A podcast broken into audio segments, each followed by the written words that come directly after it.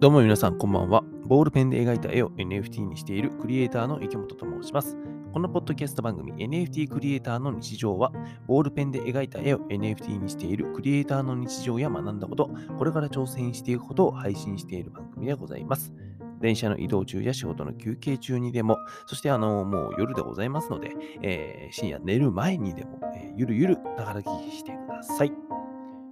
はい。というわけで皆さんおはよう、おはようございますじゃねえよ。だから、えーこんばんは。えっ、と、2月15日の2月の半ばもう半分終わりましたね。えー夜でございますが、皆さんいかがお過ごしでございましょうか？うん、なんか、あのーあ、そ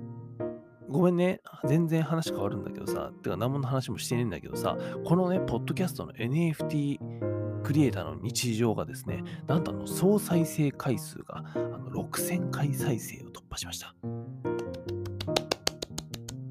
あの本当に聞いてくださってる皆さんありがとうございます。やっぱりね、あの NFT だったりとか、僕がメタバースの分野でさ、結構あのわちゃわちゃいろんなことをやっていて、で、そこでね、えーと学んだ学んだこととか、今やってることっていうのをここで喋ってるしさ、えっ、と、ね、他にあまりそういうことやってる人がいないからね。うん。特になんかこう、これからそこの分野ってさ、興味が出てくる人いるだろうし、今ね、出始めてくれてる人もいるからさ、で、あの、結構再生してくれて、聞いてくれてる人が増えてるなっていうふうには思いながらもね、あの、とはいええーまあ、リスナーさんに引っ張られすぎず、基本的には喋りたいことを喋るっていうふうに、えーしていこうと思いますので、えーこれからもよろしくお願いいたします。あの、とりあえずリスナーの皆さんありがとうございます。で、えーもう一個おめでたいことがございましたね。あのー昨日さ、NFT アーティストのかわいいスカルさん。かわいいスカルさんって皆さん知ってますか？あのー 何？手手作業でね、1万体の、えドットの、ドット絵のスカル、骸骨ですよ。骸スカルを、えーと、ドットでね、手作業で1万体作ったっていうやばい人なんですよ。もうすげえんだ。やばいっていい意味だよ。もちろんいい意味でだよ。あのもうぶっ飛んでる方がいらっしゃるんですけども、で、その方のね、えーと作品が、えー海外のRTFKT だっけ？えっ、と、なんかあの、シュシューズだよね。あの、確か NFT とかさ、メタバース関係のその、うんと、シューズのブランドの RTFKT の人だったっけ？なんかその人がさ、失礼しました。あの、その人がね、えー買って、さ、かわいいスカルさんの作品をさ、で、そこからさ、もう海外のインフルエンサーさんとか、投資家さんとかがもう、うわーとかって、なんと気づいたら1日、たった1日で、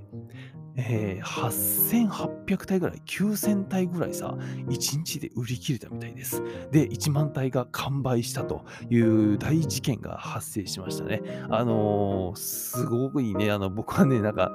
昨日さ、寝て起きたらさ、気づいたら可愛いスカルさんがとんでもないことになって、マジかよみたいな、えー感じでしたけども、あの、本当に可愛いスカルさん、おめでとうございます。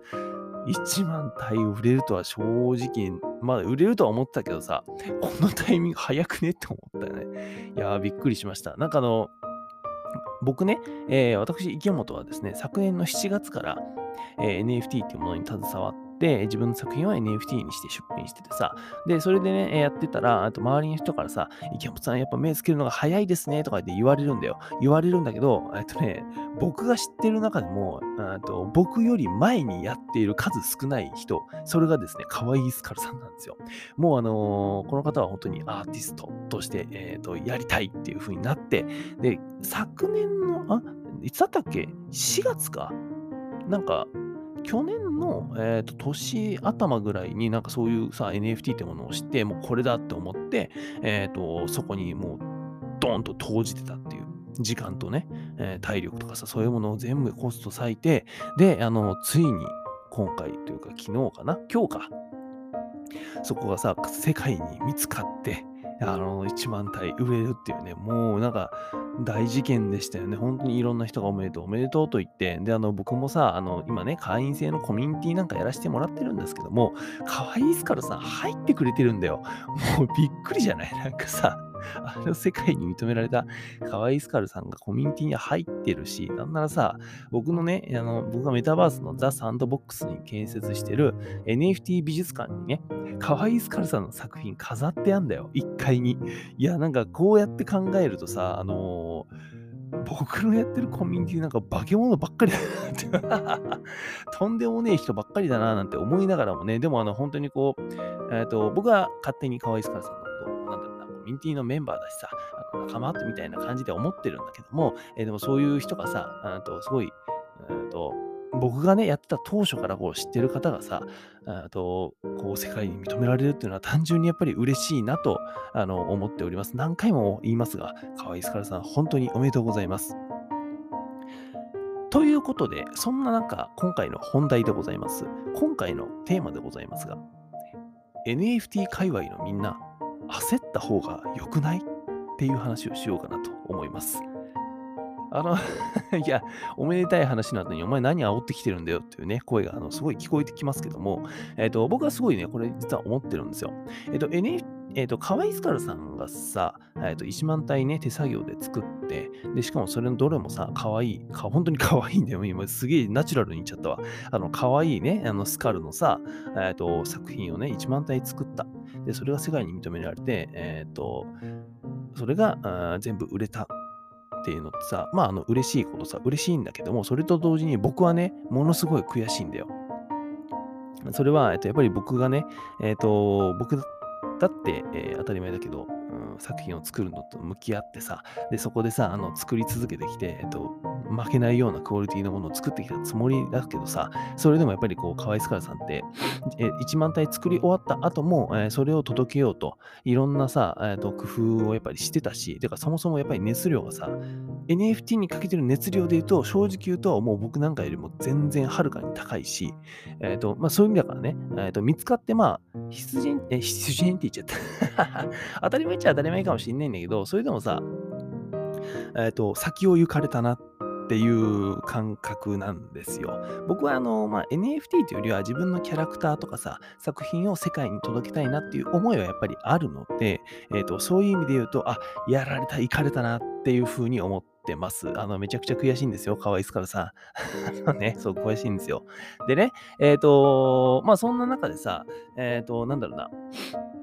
まあ、それもだし、えっ、ー、と、カワイスカルさんのこともだしさ、で、えっ、ー、と、あ、てかね、そのカワイスカルさんが、まあ、1万体売れてさ、結構いろんな人がね、あの、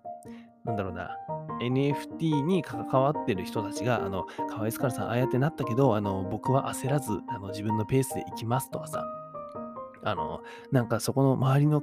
早い空気に流されちゃダメだよみたいな風にね、なんかこう安心するようなことをさ、みんなこうね、あの言い聞かせるかのように言ってるんだけど、僕は結構こう、これみんな焦った方がいいんじゃないかなっていう風に思ってるんだけど、どう？そんなことない？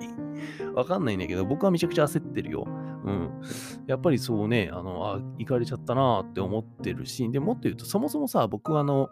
なんだろうな、絵本、自分がね、今、あの、娘に対して絵本を書いていたりとか、で、そこに出てくるキャラクターっていうのを世界に届けたいなって思ってるのって、そもそもが、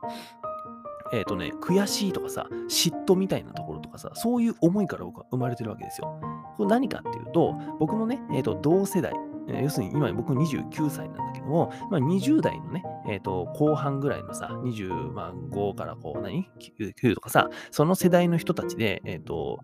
もう世界的にというか、国内の中でももうトップを走るアーティストさんとかさ、え、ー、と、表現者の人ってたくさんいるじゃないですか。えっ、と、例を挙げると、米津玄師さんとかさ、菅田将暉さんとかさ、あいみょんとかさ、あの、えっ、と、夜更かしさんとかね、えっ、と、そうじゃないですか。